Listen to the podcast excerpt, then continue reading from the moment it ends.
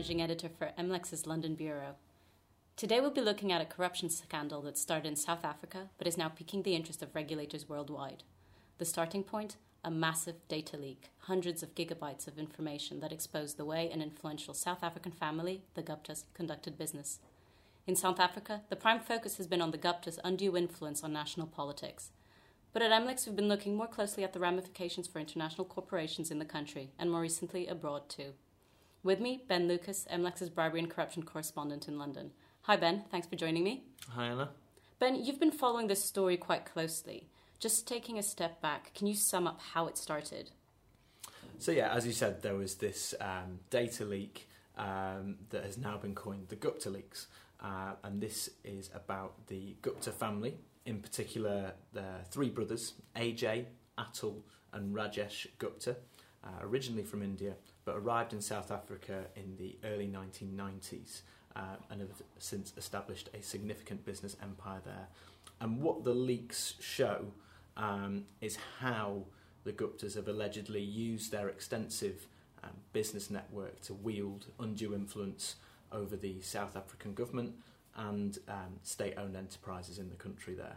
So it seems that this is a political scandal that has embarrassed the, the, political elite of South Africa. But as the hundreds of emails have been unveiling names of international companies as well, um, we have McKinsey, SAP Software, Liebherr, just to name a few. Um, in what way has the, have these companies become involved with the Guptas, and what are they suspected of doing?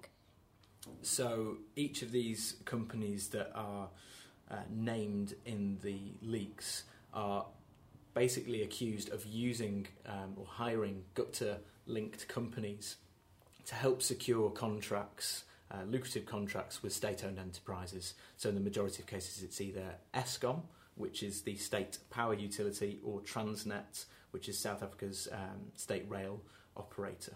And based on, on, on what we know so far from these leaks, why would this conduct in itself be problematic? Um, this would be seen as um, unfair business practice to essentially circumvent a tendering process, um, whereby you know using the Gupta uh, linked companies to kind of you know, secure that contract is something that other companies won't have access to. It's a, um, it could be seen, if proven, as a corrupt way of doing business. So it, it raises suspicion of corruption uh, and corporate malpractice if proven. So it would be almost like akin to bribery. A- akin to bribery, exactly, exactly. Right, and uh, so this this happened back in, in, in May. We first heard about it, and since then there's been a lot of pressure from NGOs and, and South African lawmakers to keep the issue alive. How did it this How did this first attract the attention of international regulators?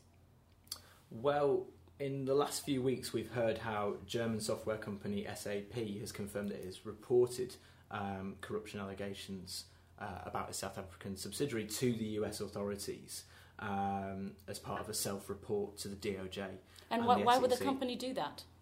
So, a company would look to try and do that to try and um, be seen as um, cooperative and doing the right thing um, in the eyes of the law, that they found something potentially wrong and they want to report that. And by doing that, companies can often be um, awarded sort of cooperation credit um, when trying to potentially enter a settlement agreement um, if something is found there to uh, have been um, not proper. So, um, from South Africa, they've gone and reported to the US authorities. There are yes. also the German authorities, I believe, that, that have confirmed investigations. And what are they looking at specifically? What are the companies involved? So, in the example of uh, SAP, this is again um, the company is accused uh, of hiring a Gupta Link company called um, CAD House, uh, I believe, um, to secure um, contracts uh, with one of the state-owned enterprises um, there. And, and, as you said, the German authorities are now looking at this um, incident in particular. Well, the prosecutors in Mannheim. Um, but that's an example of a self-report. But the other interesting dynamic in this as well is that before it even got this far with SAP, lawmakers um, and NGOs in South Africa um, as well as reporting these allegations to the South African authorities, we're also trying to flag um, these allegations to the US and the SFO uh, in the UK.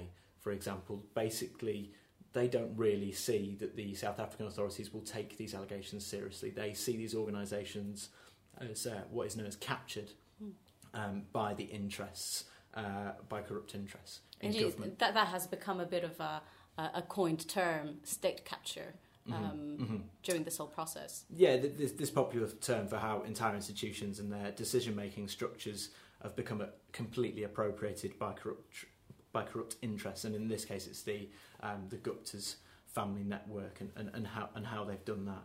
Um, but yeah, that was kind of how the scandal has sort of been tried to flag to other regulators, and that's quite an interesting dynamic that I think companies should be aware of. That you know, even if you are caught out in conduct further afield, you know, people are always going to try and flag the interests of the sort of international heavyweights in, in this field. And, and, and in the UK recently as well, we've seen some lawmakers raise concerns about the potential links of UK banks with South African companies. What are the risks for the banks here?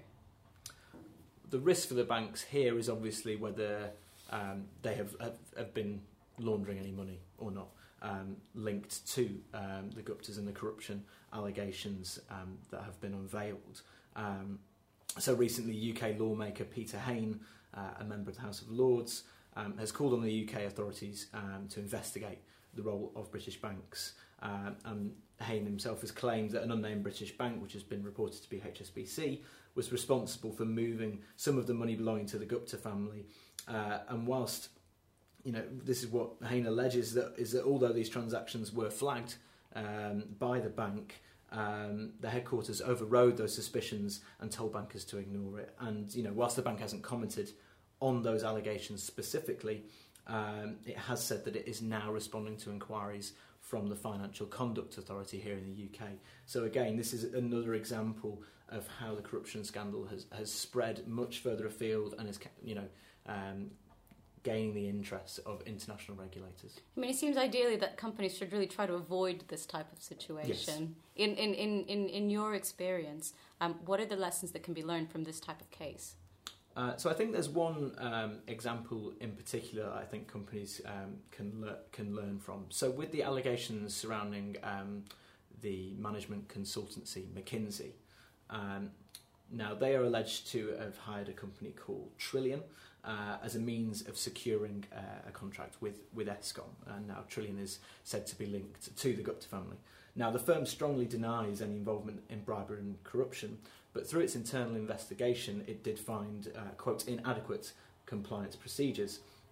And as part of all this, it came out that they actually um, engaged in work with Trillian before they'd actually completed their due diligence uh, and, and, you know, without a contract in place. So, you know, had they been slightly um, had they taken their time a bit more and not been too eager to rush into to business with them, they could have potentially saved themselves a, a lot a lot of trouble. But do companies always have this time to, to conduct due diligence? I feel like this isn't the first time that this issue has, has arisen. No, and, and, and obviously that'll be uh, a conflict in, in that scenario, but it should be something that companies do take the time uh, to do because there's not only um, the risk of um, enforcement action from the authorities. You know, even now, whilst there's been no um, wrongdoing that has been proven at all, or it's even gone through the courts, for example, Barclays Africa Group has said that they won't enter into any new contracts with McKinsey and is in the process of winding down any contracts with them. So it's become a bit of a PR disaster for um, McKinsey, and that's the other risk in all of this is that you know they're, they're going to potentially lose business. And so it should be seen as actually a way of saving money for the business, and it should be something that they, they should invest in, really. Ben, thank you very much for joining me today to talk about the Gupta leaks. I'm sure this will keep you and MLEX's wider bribery and corruption team busy for the years to come. If you're still with us, you can read MLEX's story on the Gupta leaks by following the links below. Ben is MLEX's bribery and corruption correspondent in London, and I'm Anna Rego, managing editor for the London Bureau. That's all from us today. I hope you enjoy the conversation and hope to see you soon for another MLEX podcast.